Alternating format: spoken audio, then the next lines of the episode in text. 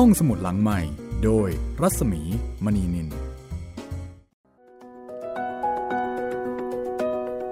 ตอนรับคุณผู้ฟังเข้าสู่ห้องสมุดหลังไม้ค่ะ สวัสดีครับพี่หมีครับ สวัสดีคุณจิตเรนนะคะ วันนี้เราจะเจอกันด้วยตอนที่ 8 นะคะ ของหนังสือรวมเรื่องสั้นตึกกรอสของออุดากรค่ะ ในเรื่องสั้นนี้มีทั้งหมด 7 เรื่องด้วยกันนะคะ ตอนนี้เราอยู่เรื่องที่ 6 แล้วก็เป็นเรื่องที่ค่อนข้างยาวทีเดียวครับ แล้วก็เป็นเรื่องที่แหมนี่ถ้าบอกว่าถ้ามีการอ่านตอนที่ขณะมีการชุมนุมเนี่ยนะคะ น่าจะอินกันไม่น้อยเลยทีเดียว เหตุการณ์มีความใกล้เคียงในหลายประเด็น โดยเฉพาะกับความขัดแย้งทางอุดมการณ์ทางการเมืองนะคะ แต่ว่าอันนี้จะมีเรื่องของคาร์ล มาร์กซ์เข้ามาเกี่ยวข้องด้วย กับเรื่องที่ชื่อว่าคาร์ล มาร์กซ์ กลิ่นดินปืน และนันทิยา ซึ่งเป็นเรื่องสั้นเรื่องที่ 6 นะคะในรวมเรื่องสั้นชุดนี้ซึ่งจัดพิมพ์โดยสำนักพิมพ์สร้างสรรค์บุ๊กส์ค่ะ อ่านเรื่องนี้แล้วเป็นยังไงบ้างคุณจิตริน อ่อ บอกบอกไม่ถูกเหมือนกันครับ แต่ว่ารู้สึกว่าอุดมการณ์ของคนสมัยก่อนกับคนยุคนี้ก็ยังคล้ายๆกันอยู่ครับพี่หมายถึงประเด็นของความขัดแย้งความเห็นต่าง ใช่ครับ ประเด็นของความเหลื่อมล้ำทางสังคมอะไรพวกเนี้ยครับ ประเด็นหลักใช่ครับพี่ๆยังคงเหมือนเดิมครับ ที่เพิ่มเติมก็อาจจะเป็นบริบททางสังคมที่เปลี่ยนไปนะคะ แต่ประเด็นที่น่าสนใจในเรื่องนี้เนี่ยอยู่ที่ว่า ทั้งสองฝ่ายฟังกันครับ แล้วก็พูดกันด้วยเหตุผล ใช่ แล้วก็มีการแลกเปลี่ยนอย่างสันติ ใช่แล้ว จะมีประโยคหนึ่งซึ่งชอบมากก็คือว่าทางฝ่ายพระพิมลธรรมอัฐกิจเนี่ยจะรอให้ชายหนุ่มพูดครับ รอให้เขาพูดจนกระทั่งเขาพร้อมที่จะฟังครับ แล้วท่านก็จะพูดขึ้นบ้าง ในส่วนของความคิดเห็น ในส่วนของอุดมการณ์หรือว่าความเชื่อของท่าน ในขณะที่ชายหนุ่มก็จะกลับมาเป็นฝ่ายฟังเช่นกัน คือสองฝ่ายเนี้ยฟังกัน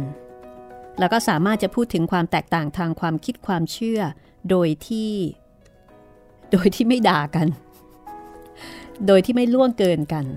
ไม่สาดเสียเทเสีย อ่าทั้งทั้งสองฝ่าย ทางฝ่ายของผู้ที่อายุน้อยกว่า ก็ฟังด้วยความ ด้วยความใช้คำว่าฟังด้วยความเคารพ ในขณะเดียวกันฝั่งของคนที่มีอายุสูงกว่า ก็ให้เกียรติคนที่มีอายุน้อยกว่า ฟังในสิ่งที่เขาคิด ฟังในสิ่งที่เขาเชื่อ แล้วก็ชี้แจงในสิ่งที่ตัวเองเชื่อ ในสิ่งที่ตัวเองได้ผ่านมา คือต่างฝ่ายต่าง ให้ความเคารพหรือว่า respect ซึ่งกันและกัน อันนี้เป็นประเด็นที่น่าสนใจนะคะเพราะว่าในเรื่องของความขัดแย้ง ก็คงไม่ได้เป็นสิ่งที่เพิ่งจะเกิดขึ้น แต่วันนี้ค่ะเราจะมาดูตอนจบนะคะ ตอนจบของเรื่องนี้ที่ไม่ได้มีเพียงแค่ความขัดแย้ง แต่ว่ามันมีเรื่องของความสัมพันธ์เข้ามาเกี่ยวข้องด้วย โอ้โห ระหว่างเศษกับนันทิยาเหรอพี่ ใช่สินันทิยาเนี่ยเขาก็มีความคิดเห็นเหมือนกับพ่อของเขาครับคือพระพิมลธรรมอัฐกิจ ซึ่งพระพิมลธรรมอัฐกิจก็เป็นคนที่ทำงานกับมวลชนเหมือนกันอืมแต่ว่าทำงานอีกรูปแบบหนึ่ง คือทั้งสองฝ่ายมีความหวังดีต่อสังคม แล้วก็ต่อมวลชนต่อชาวไร่ชาวนาด้วยกันทั้งคู่ แต่วิธีการแล้วก็ความเชื่อแตกต่างกัน นันทิยาก็มีความเชื่อแล้วก็มีอุดมการณ์ในการทำงานเหมือนกับพระพิมลธรรมอัฐกิจครับ ซึ่งนั่นก็หมายถึงว่าแตกต่างไปจากเศษ วันนี้ให้คุณเดาตอนจบนะคะว่าตอนจบเรื่องนี้เนี่ย มันจะออกมาในรูปแบบไหนแต่รับรองค่ะว่า คุณไม่มีทางเดาถูก ไม่มีทางเดาถูกเด็ดขาดเลยนะคะสำหรับเรื่องสั้นของออุดากร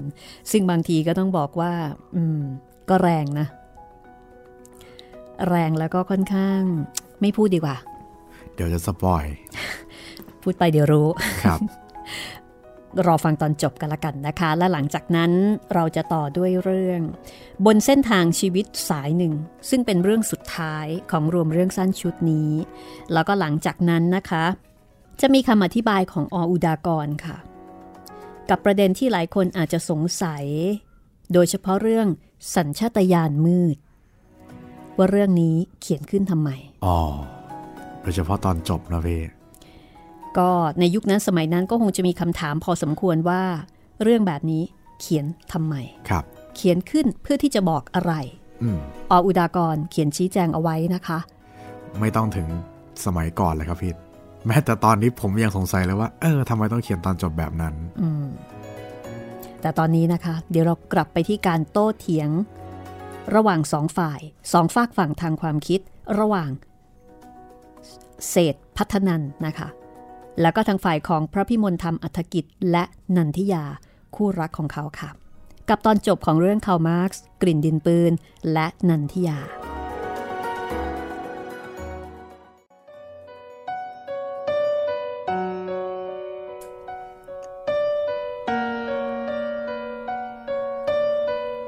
พระพิมลธรรมอัฐกิจ เลิกคิ้วเมื่อมองใบหน้าของธิดา ขณะที่ผ่านไปยังเศษ ใบหน้าของอดีตผู้พิพากษาศาลสูง มีร่องรอยแห่งความยุ่งยากเล็กน้อย ท่านพยายามยิ้ม อย่างจะให้เป็นเรื่องขบขัน ในขณะที่แตะไหลเศษ แล้วก็บอกกับเขาว่า เธอต้องลำบากหน่อยละเซธคนของฉันมาบอกว่าตำรวจกำลังเข้าไปในวัดที่เธอจากมาเมื่อตะกี้นี้ มันคงจะเป็นเพราะว่า เรื่องที่เธอพูด ได้เดินทางไปเข้าหูของเขาเข้า แล้วดังนั้น ฉันคิดว่าสักครู่เขาคงเลยมาที่นี่ เธอควรจะหลบเสียหน่อยดีกว่านะเซธยิ้มอย่างดุร้าย ปรากฏขึ้นแวบหนึ่งบนริมฝีปากของชายหนุ่ม ในตาของเขากระด้างขึ้นโดยฉับพลัน ผมผิดอะไรเหรอครับหากการแสดงความคิดเห็นของมนุษย์ ที่มีต่อสาธารณะ จะถูกแปลไปเป็นเรื่องผิดกฎหมายได้ต่อไปอีกแล้วก็ ฉีกมาสิเถอะครับไอ Universal Declaration of Human Rights ของสมัชชาใหญ่แห่งสหประชาชาติ มีประโยชน์อะไรที่จะเหลืออยู่ในเมื่อเสรีภาพในความคิด สิทธิ์ที่จะชุมนุมกัน และการห้ามมิให้ใช้อุบายใด ๆ ที่จะกดขี่เสรีภาพเหล่านี้ ซึ่งได้รับรองแล้ว โดยประกาศสากลสำหรับจะเป็นมาตรฐานของสิทธิแห่งมนุษยโลกทุกประเทศ ฉบับนั้น มันเป็นเพียงประโยคเพราะๆที่ปราศจากการปฏิบัติตาม หรือแม้เพียงแต่แยแส พระพิมลสันศีษะอย่างเหนื่อยๆ ก่อนจะบอกว่า ปัญหามันไม่ได้อยู่ที่ว่าเธอผิดหรือเปล่า ฉันอยู่ที่นี่มานานพอสำหรับที่จะรู้ว่า ข้อใหญ่ใจความของการจับกลุ่มสมัยนี้ มันอยู่ที่ว่าเขาต้องการจะจับเธอหรือไม่เท่านั้น อดีตผู้พิพากษา ยิ้มเศร้าอย่าเพิ่งคิดอะไรมากเธอหลบเข้าไปในห้องเล็กนั่นก่อนเซธฉันจะบอกเขาเองว่า เธอจากที่นี่ไปนานแล้ว เชื่ออาจารย์ของเธอสิๆ เสียงกระหึ่มรถยนต์ตำรวจดังขึ้นใกล้เข้ามา บนถนนฝุ่นสีแดงนั้น กรามของเศษขบกันจนโปนออกมาอย่างน่ากลัว แววตาของพระพิมลบอกความเร่าร้อนยิ่งขึ้น แต่ท่ามกลางบรรยากาศที่เครียดจนตึงเขม่งนี่เอง นันทิยานั่งประสานมือสงบนิ่งอยู่อย่างเงียบๆ แววตาคมสันของเธอวาบขึ้นด้วยความปรารถนา ที่เธอได้ตัดสินมันเรียบร้อยแล้ว ริมฝีปากเธอแย้มเล็กน้อย ขณะที่เหลือบตาไปดูร่างที่นั่งขึง อยู่คล้ายรูปสลักวีรบุรุษชาวโรมัน เศษกำลังลังเล เธอรู้ ในระหว่างการยอมตัวเป็นผู้ต้องหาของตำรวจ กับการหลบไปเสียชั่วคราว ตามคำแนะนำของป๋าเธอ นันทยายิ้มขัดขึ้น เมื่อเสียงเบรกของรถยนต์ดังขึ้น ที่หน้าประตูรั้วอีกครั้ง ชั่ววินาทีนั่นเอง หญิงสาวก็เอ่ยขึ้นเป็นครั้งแรก ถ้าฉันเป็นเธอ ฉันจะไม่หนีเลยนะเศษพระพิมลทำอัตกิจหันขวับมาทางที่ดาสาว อะไรกันยายนันหญิงสาวยิ้มละไม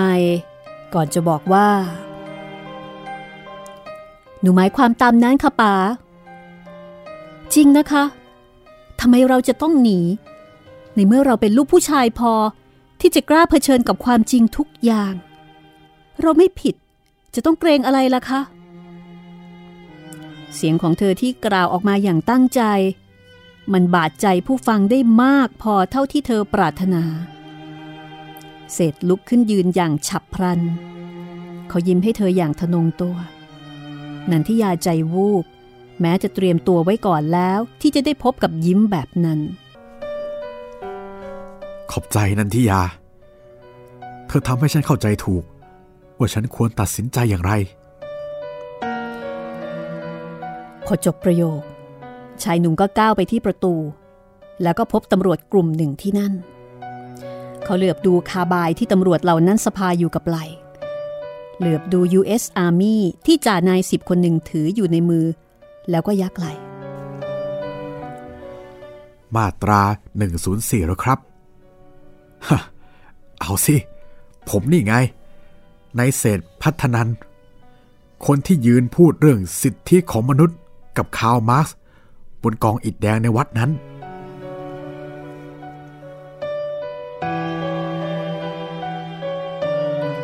รถยนต์ตำรวจ แล่นลับไปแล้ว พร้อมด้วยผู้ต้องหา เศษพัฒนัน เศรษฐศาสตร์มหาบัณฑิต ฝุ่นสีแดงยังลอยอยู่ในอากาศ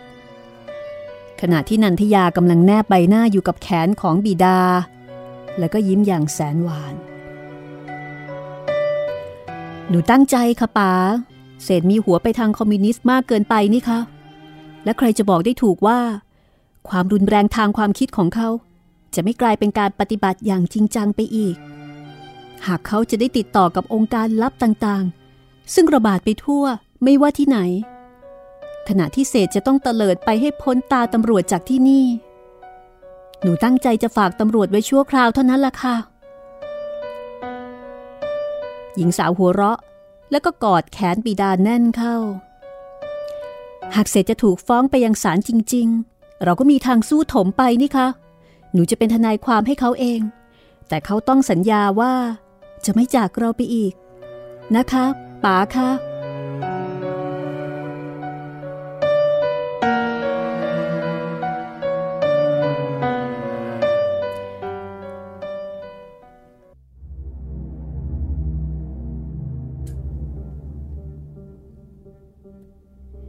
แวบเดียว ที่พระพิมลทำอัฐกิจ ได้เห็นใบหน้าอันขาวเผือดของทิดาสาว ขณะที่ก้าวลงจากรถ แล้วก็วิ่งขึ้นบันไดมาอย่างตื่นตระหนก ความจัดเจนที่ชีวิตได้รับมาจากพฤติกรรมรอบข้าง ซึ่งเกิดขึ้นเสมอมา บอกให้ท่านทราบโดยฉับพลันว่า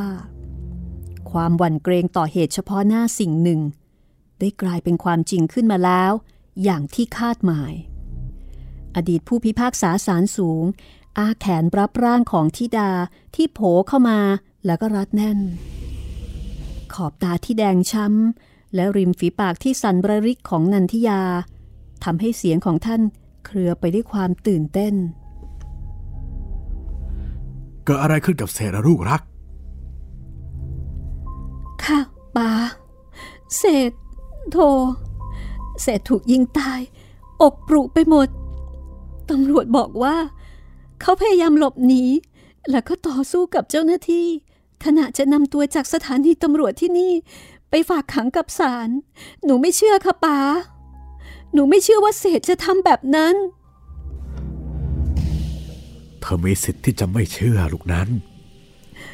แต่สิ่งนั้นไม่ช่วยให้เศษ กลับมามีชีวิตขึ้นมาได้เลย แล้วมันจะเป็นอันตรายกับตัวเธอเอง ถ้าเธอยืนยันความเชื่อนั้นต่อสาธารณะป๋าหวั่นเกรงมานานแล้ว ถึงสภาพการเช่นนี้ ตั้งแต่เศษ ยื่นมือให้กับตำรวจตามความปรารถนาของเธออย่างนั้นป๋าคาดตั้งแต่แรกแล้ว ว่าความปรารถนาของเธอ ต้องได้พบกับความผิดพลาด เศษไม่มีจิตใจรุนแรงเกินไปนัก จากการสนทนากับเขาในวันนั้นป๋ารู้ดี ว่าเหตุผลของป๋าจะยับยั้งเขาได้ ไม่ว่าในเรื่องการจะคืบหน้าต่อไป จากความนึกคิด สู่การปฏิบัติที่รุนแรงอย่างที่เธอหวาดกลัว หรือแม้แต่การจะกลับไปสู่กองอิฐปูนสีแดง เพื่อพูดต่อไปอีกต่อหน้าชาวนาทั้งหลาย มันเป็นเพราะความถือตัวเท่านั้น ที่ทำให้เศษไม่ยอมตอบคำถามขาดคั้นของลูกนั้นอย่างง่ายๆ แต่ผลที่สุดของมันน่าเสียดายคนดีๆ เช่นนั้น เศษควรจะได้เป็นสมองชั้นหนึ่ง ของประเทศ มากกว่าจะพบการจบชีวิตที่น่าสมเพชอย่างนี้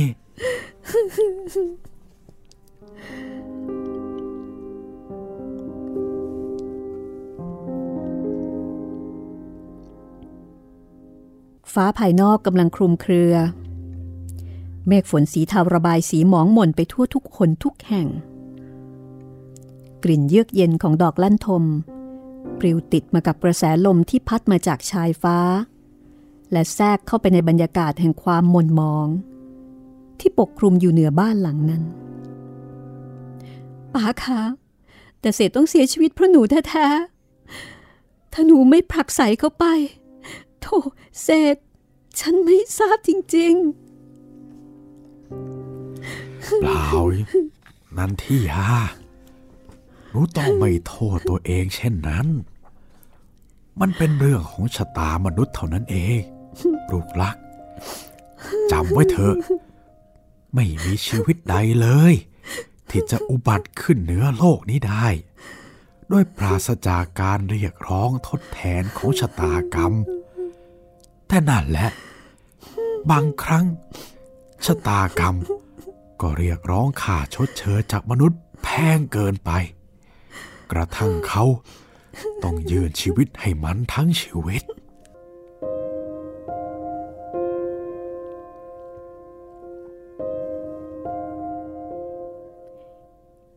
พิมพ์ครั้งแรก ในสยามสมัย 19 มิถุนายน 2493 บุตรสิมาเสถียรบรรณาธิการผู้พิมพ์และผู้โฆษณา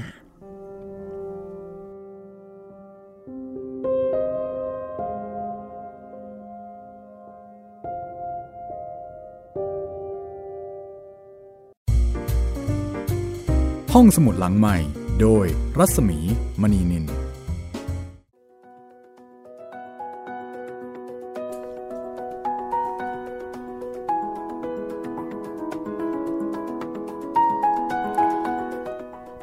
จบไปเรียบร้อยแล้วนะคะ ด้วยความตายของเศษ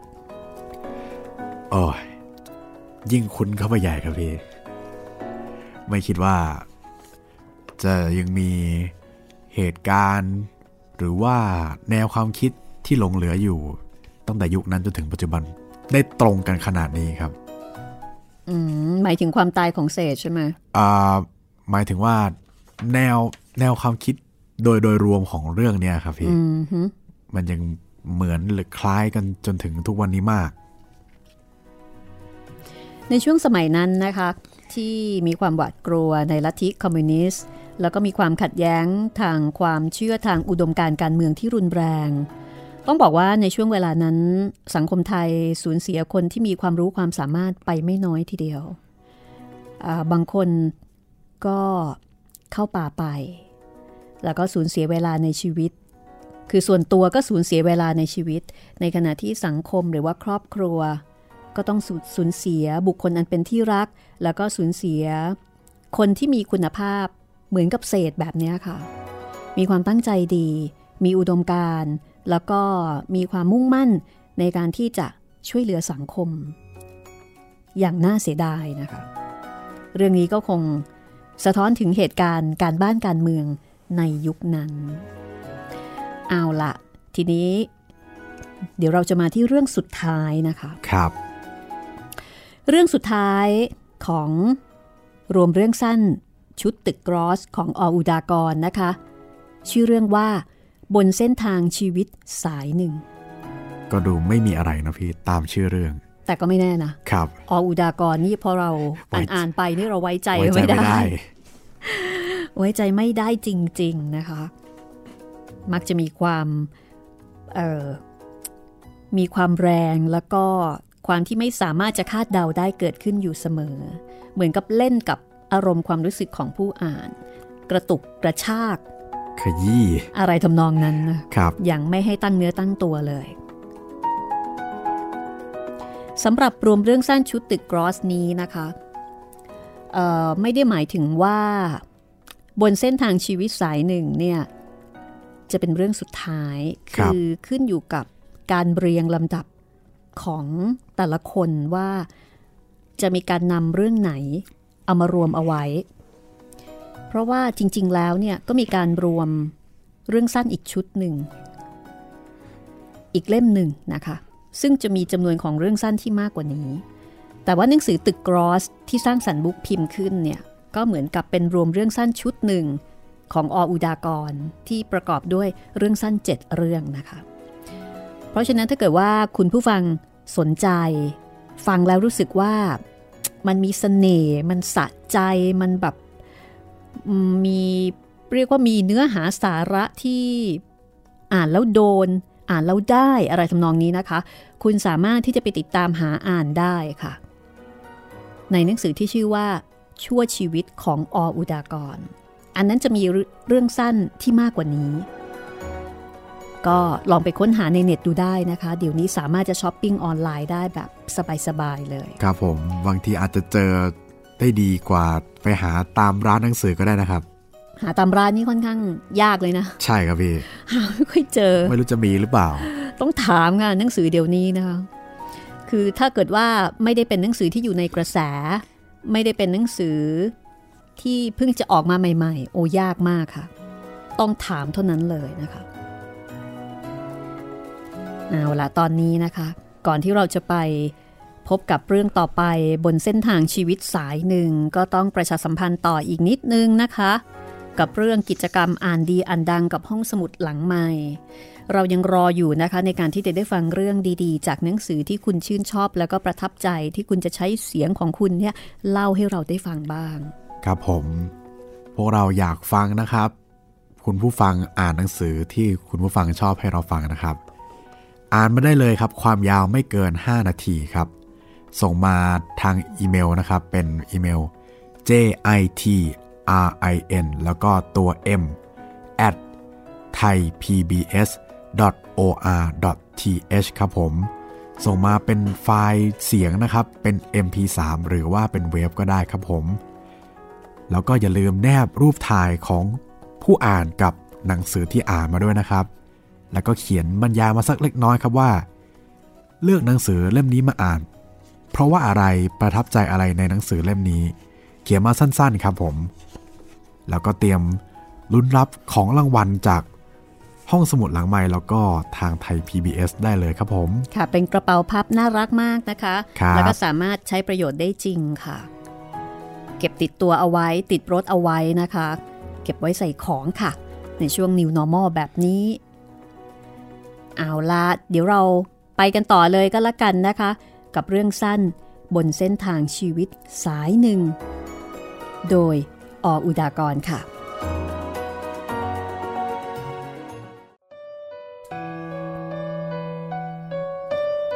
อัธพรปิดหนังสือปฐมสมโพธิกถา ด้วยความตันใจ ทั้งๆทที่ยังอ่านไม่จบ มหานิพพานสูตรปริวัติ เป็นบทที่เศร้าเกินไปสำหรับเขา พระพุทธดีกาที่มีต่อพระอานนทเถระผู้สูงอายุ ท่ามกลางรัศมีอันหยาดเย็น ประหนึ่งอมฤตธาราของดวงจันทร์ เมื่อยามบรรลุปัจจุสมัย ท่ามกลางกลิ่นเยือกเย็นของบุพชาติแห่งนางรังที่ร่วงหล่นลงมา เหมือนหยาดน้ำตาจากสวรรค์ และความเงียบสงัด จนเกือบจะเป็นความวังเวงของป่าชัดทำให้ดวงใจของเขาเต็มตื้นอานนท์อย่าโศกเศร้าปปริเทวนาการมิสมควร ตถาคตก็ได้เทศนาแก่ท่านแล้ว ธรรมดาสังขารธรรมทั้งหลาย ย่อมพลัดพรากจากที่รัก ที่ชอบใจ ถึงซึ่งวิปริณามธรรม มิได้เที่ยงแท้ มือของเขาเย็นชืดเมื่อได้คิดว่า พระพุทธดำรัสประโยคนี้ ช่างเป็นสัจจะที่ยืนยงคงทนเสียจริงจัง ต่อการเวลานับร้อยนับพันปีที่ผ่านมา และแน่ละ่ะ แม้มันจะได้ผ่านต่อไปอีกเท่าใดเท่าใดก็ตาม ภาพพักเผือดซีดของพระอานนท์ที่อาบไปด้วยน้ำพระเนตร ขณะที่ยืนเหนี่ยวกรอนทวารอยู่ณส่วนหนึ่งของวิหารในหนังสือบทนั้นทำให้อัธพรต้องคิดถึงหยาดน้ำตาของหม่อมหลวงสุรจิตวรกุล บนคลินิกแห่งหนึ่ง เมื่อปีกลายนี้ทำให้ต้องคิดถึงพรพิมลพิรมสุราง และทำให้ต้องคิดต่อไป ถึงอีกหลายต่อหลายชีวิต ที่ได้ผ่านเข้ามา และผ่านไปจากความรู้เห็นของตน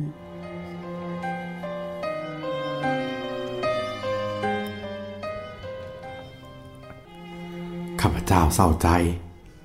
บุคคลเหล่านั้น ชีวิตเหล่านั้น ได้ถูกใช้เป็นเครื่องมือของชะตากรรม ผู้ปรารถนาเหลือเกิน ที่จะย้ำพุทธวจนะประโยคนั้น ให้เป็นที่ปรากฏชัดแก่โลก มันก็อาจเป็นความปรารถนาดี ข้าพเจ้าเคยคิดเช่นนี้ แต่อย่างไร ข้าพเจ้าก็อดที่จะแอบคิดอย่างขมขื่นต่อไปอีกไม่ได้ ชะตากรรมที่ทรงมาหิทธิศักดิ์อยู่เหนือชีวิตมนุษย์นั้น โหดร้ายเหี้ยมเกรียมเกินไป และช่างเต็มไปด้วยอายุติธรรมที่น่าชิงชัง เพราะว่ามากชีวิตทีเดียว ที่มันได้เลือกขึ้นมาเป็นบทพิสูจน์ ความมั่นคงของพุทธวจนะนั้น เป็นแต่ละชีวิตที่มีความน่าสงสาร มีความดี มากเกินกว่าที่จะได้พบบั้นปลายของทุกสิ่งทุกอย่างที่เขาได้ตั้งปรารถนาไว้ ในฐานะที่ยับเยินแหลกทลาย อย่างที่เขาต้องพบ อย่างมอมหลวงสุรจิต อย่างพรพิมล อ้าชะตากรรม ดวงใจของข้าพเจ้า ต้องครางครวญขึ้นมาเช่นนี้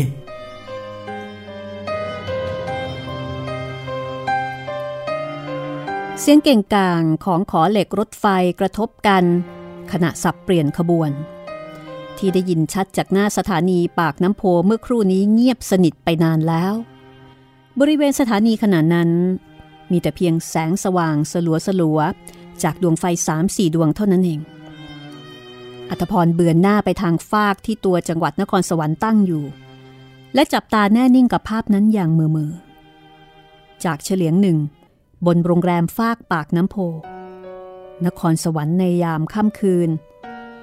ได้ปรากฏแก่สายตาของเขา ในภาพของดวงไฟใหญ่น้อย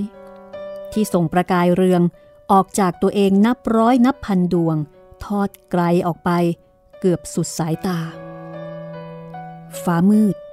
ปราศจากดวงดาว แต่แสงสะท้อนซึ่งโชดช่วงขึ้น ราวกับตามประทีปไว้ภายใต้ลำแม่น้ำเจ้าพระยา ซึ่งนิทราสนิทอยู่ภายใต้แสงเรืองรองเหล่านั้น ให้ภาพที่งดงามมหัศจรรย์ ไม่น้อยไปกว่าแต่อย่างใดเลย อัธพรใจหาย เมื่อคิดว่าภาพเช่นเดียวกันนี้ เพียงแต่เมื่อต้นปี 92 นี้เอง เขามีหม่อมหลวง สุรจิตวรกุล นั่งเป็นเพื่อนดูอยู่ด้วย แม้จะอยู่ในสภาพที่ปลอมแปลงของเขา และแม้จะอยู่ภายใต้ฐานะเดียวกับนักการเมืองหลายคนที่กำลังถูกควานตัวอย่างเป็นบ้าเป็นหลังของเขาเช่นนั้นก็ตาม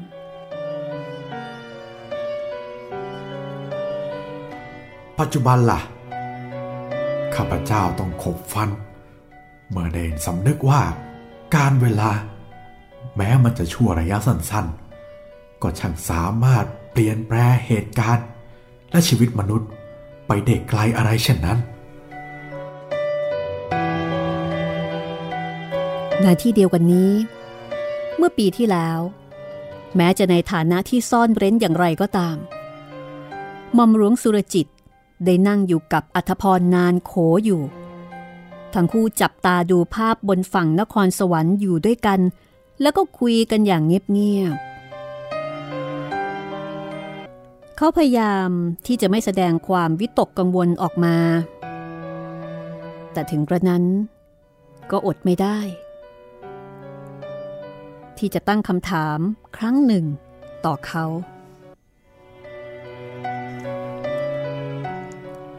จุดหมายปลายทางของเธออยู่ที่ไหน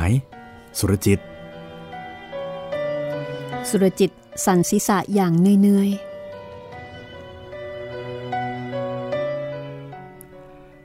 ฉันไม่ทราบจะตอบอย่างไรกับเธอถูก มันอาจจะเป็นเพียงตากแค่นั้น มันอาจจะเลยไปถึงแม่สอด แต่บางที มันก็อาจไกลไปถึงพม่า ฉันไม่แน่ใจนัก แต่อย่างหนึ่ง ที่พอจะตอบได้ก็คือ ฉันจะไปทุกๆแห่งที่มือของกฎหมาย ควานหาตัวฉันไม่พบ ที่ที่นั้น อาจจะไม่มีในเมืองไทยฮมันอาจจะเป็นอย่างที่เธอว่า แต่ฉันบอกแล้วไง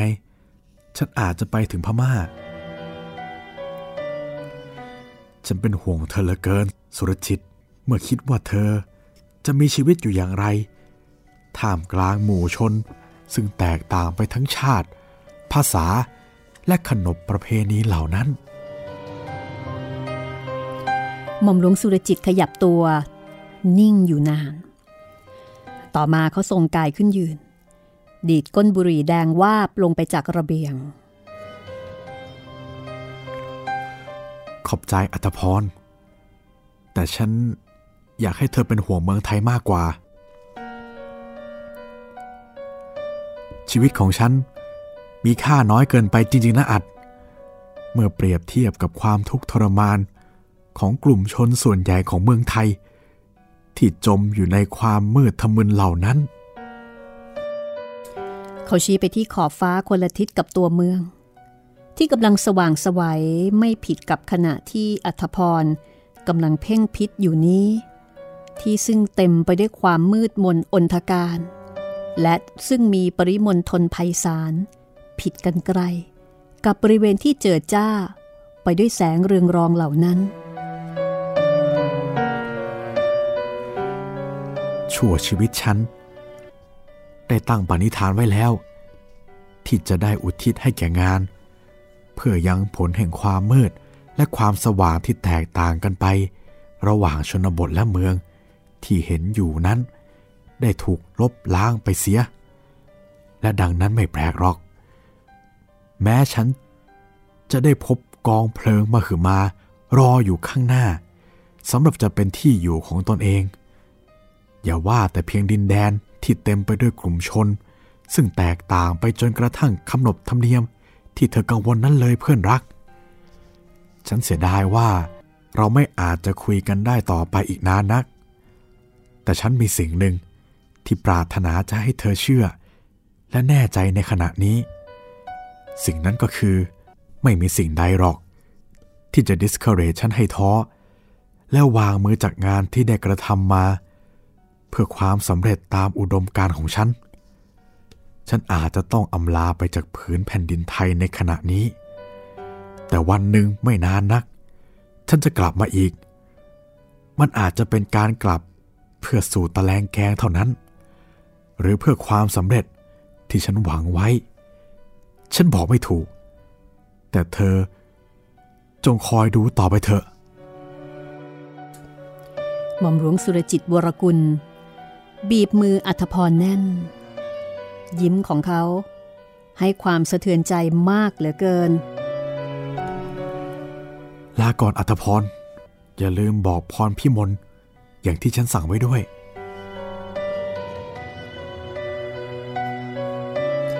นั่นคือหม่อมหลวงสุรจิตวรกุล บนเฉลียงของโรงแรมฟากปากน้ำโพ เมื่อคืนหนึ่งหลายปีมาแล้วหม่อมหลวงสุรจิต ผู้ที่มาปรากฏกายต่อหน้าอัธพรด้วยอาการซ่อนเร้น เช่นเดียวกับขณะที่เขาได้จากไป อัธพรอดคิดถึงเขาไม่ได้ ขณะที่จับตาอยู่กับประกายเรือง ของดวงไฟใหญ่น้อย เหนือตัวเมืองนครสวรรค์เช่นขณะนี้ สุรจิตแตกต่างไปจากเขาอัธพรทราบดี ทุกครั้งที่เขาได้มองภาพเช่นนั้น เขาไม่ได้มองด้วยความหลงไหลดูดดื่มไปกับภาพอันตรการวิจิต ตรงกันข้าม ดวงความคิดของเขา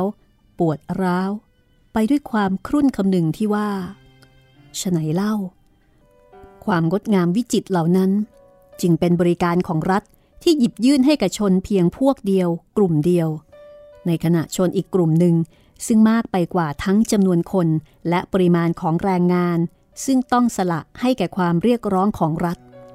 ไม่มีอะไรเลย ที่จะถือเป็นข้อปิติชื่นชมว่า นี่อย่างไรล่ะ บริการของรัฐที่ได้หยิบยื่นให้ ในขณะที่อัธพรชอบมองแสงสว่างของตัวเมือง สุรจิตกลับชอบเพ่งดูความมืดมนที่ปกคลุมไปเหนือท้องไร่ท้องนา และชนบทใหญ่น้อย ซึ่งเขาถือหนักหนาว่า นั่นแหละ ที่เป็นความหมายแท้จริงของคำว่า เมืองไทย เรามามองดูภาพเหล่านี้กันดีกว่า สุรจิตเคยบอกกับอัธพรเช่นนี้ครั้งหนึ่ง และมาช่วยกันหาวิธีว่า ทำอย่างไร มันจึงจะสว่างสวัยเหมือนตัวเมืองเหล่านั้นขึ้นมาได้ อัธพรจะแปลกใจ หากจะมีผู้สงสัยว่าหม่อมหลวงสุรจิตวรกุลเป็นคนดีหรือเปล่า สหายของเขาคนนี้อาจจะเป็นนักสังคมนิยม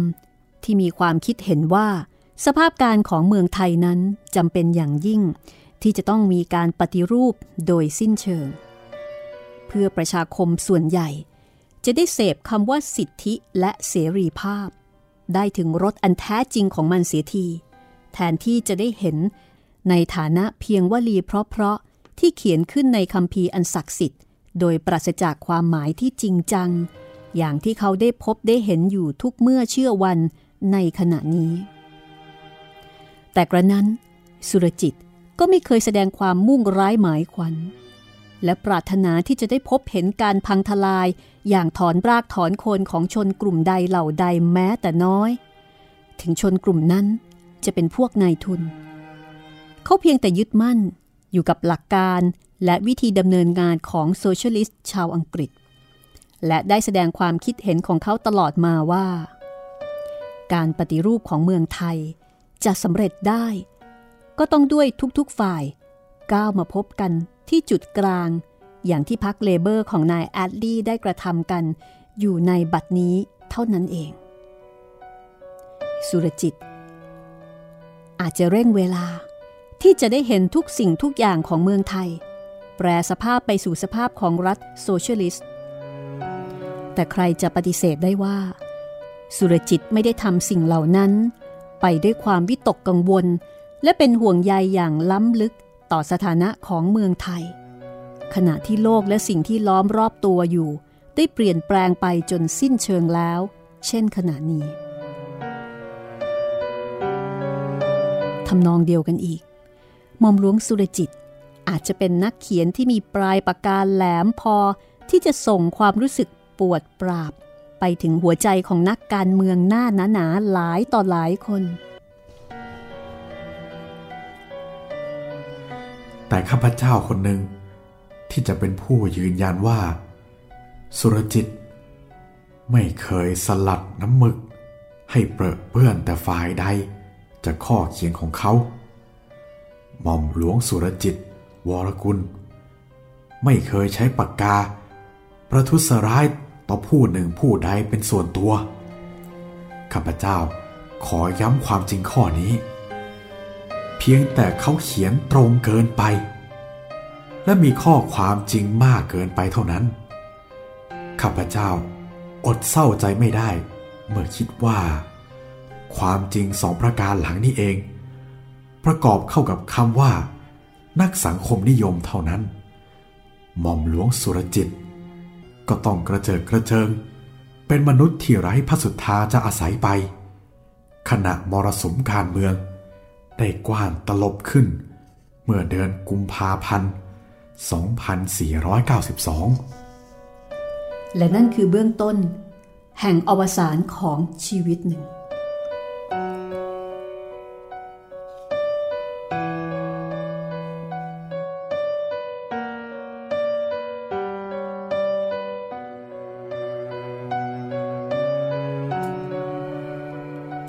อัธพรยังจำภาพของเหตุการณ์ต่อๆมา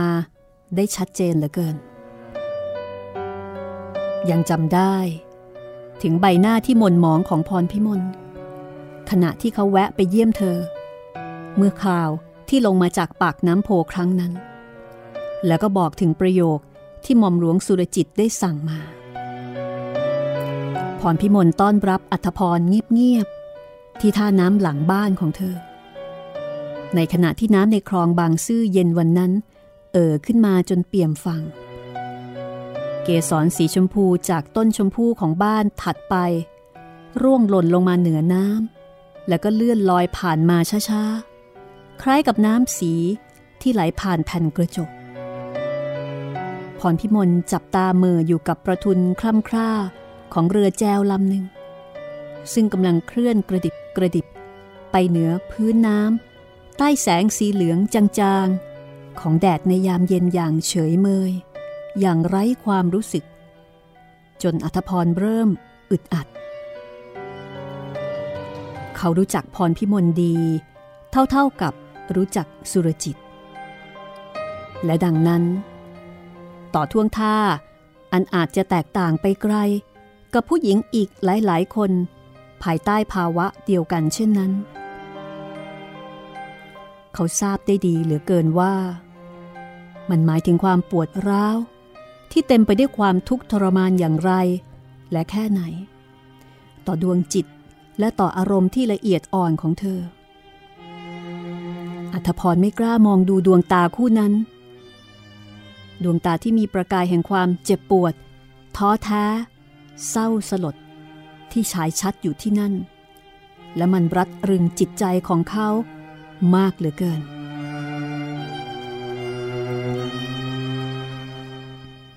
เธออย่าเพิ่งคิดมากสิ พรพิมล ฉันคิดว่าอีกไม่นานนัก สุรจิตก็คงจะได้กลับมา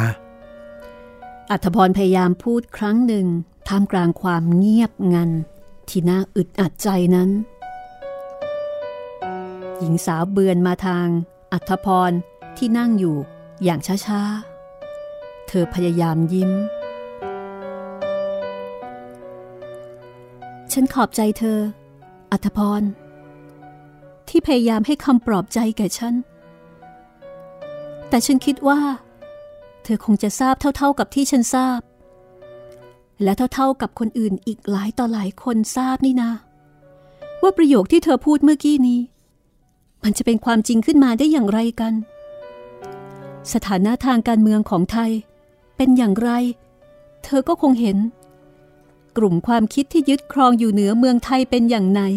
เธอก็รู้ และดังนี้ เธอยังคิดต่อไปอีกหรือว่า สุรจิตจะสามารถมีที่อยู่เหนือแผ่นดินไทยต่อไปได้อีก แต่สุรจิตเป็นเพียงโซเชียลิสต์ธรรมดาคนหนึ่งเท่านั้นนี่นะพร เธออย่ามองข้ามความจริงข้อนี้ไปเสีย เธอนะสิ เป็นฝ่ายที่ลืมไป เธอลืมไปเสียสนิททีเดียว ว่าเมืองไทยเรานี้ ไม่ได้มองบุคคลใด ในสถานะตามความเป็นจริงของบุคคลนั้น มากกว่าสถานะที่เมืองไทย ปรารถนาจะให้เป็น และดังนั้น โดยความจริง สุรจิตอาจจะเป็น socialist ธรรมดาคนหนึ่งอย่างที่เธอว่า แต่เมื่อเมืองไทยไม่ประสงค์เขา สุรจิตก็สามารถจะเป็นอะไรต่ออะไรได้สารพัด และมันจะเป็นเช่นนั้นอยู่ตลอดไป เนินนานเท่าใด ไม่มีใครทราบหรอก มันอาจจะเป็นชั่วชีวิตของสุรจิตก็ได้ ใครจะรู้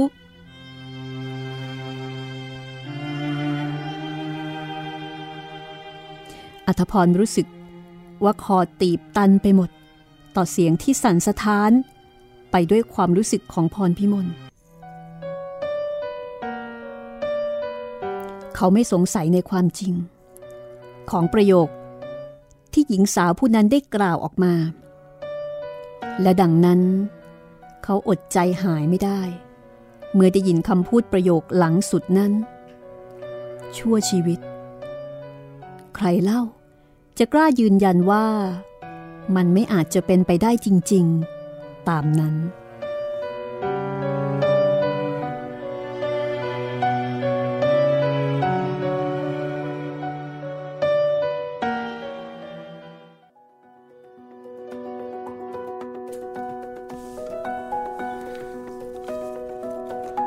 หยุดเอาไว้ตรงนี้ก่อนนะคะ แต่ว่าเรื่องยังไม่จบนะ บนเส้นทางชีวิตสายหนึ่ง ตอนนี้เราก็ต้องรอติดตามกันต่อไปนะคะว่าหม่อมหลวงสุรจิต จะยังคงมีชีวิตอยู่หรือไม่ ใช่ไหมเพราะว่าตอนนี้เหมือนกับอัธพรกำลังคิดถึงสุรจิต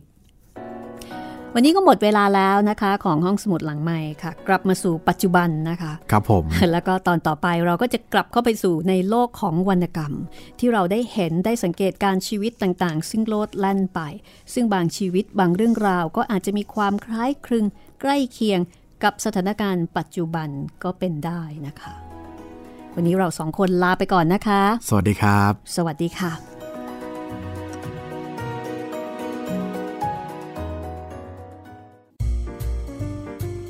ห้องสมุดหลังใหม่ โดยรัศมีมณีนิน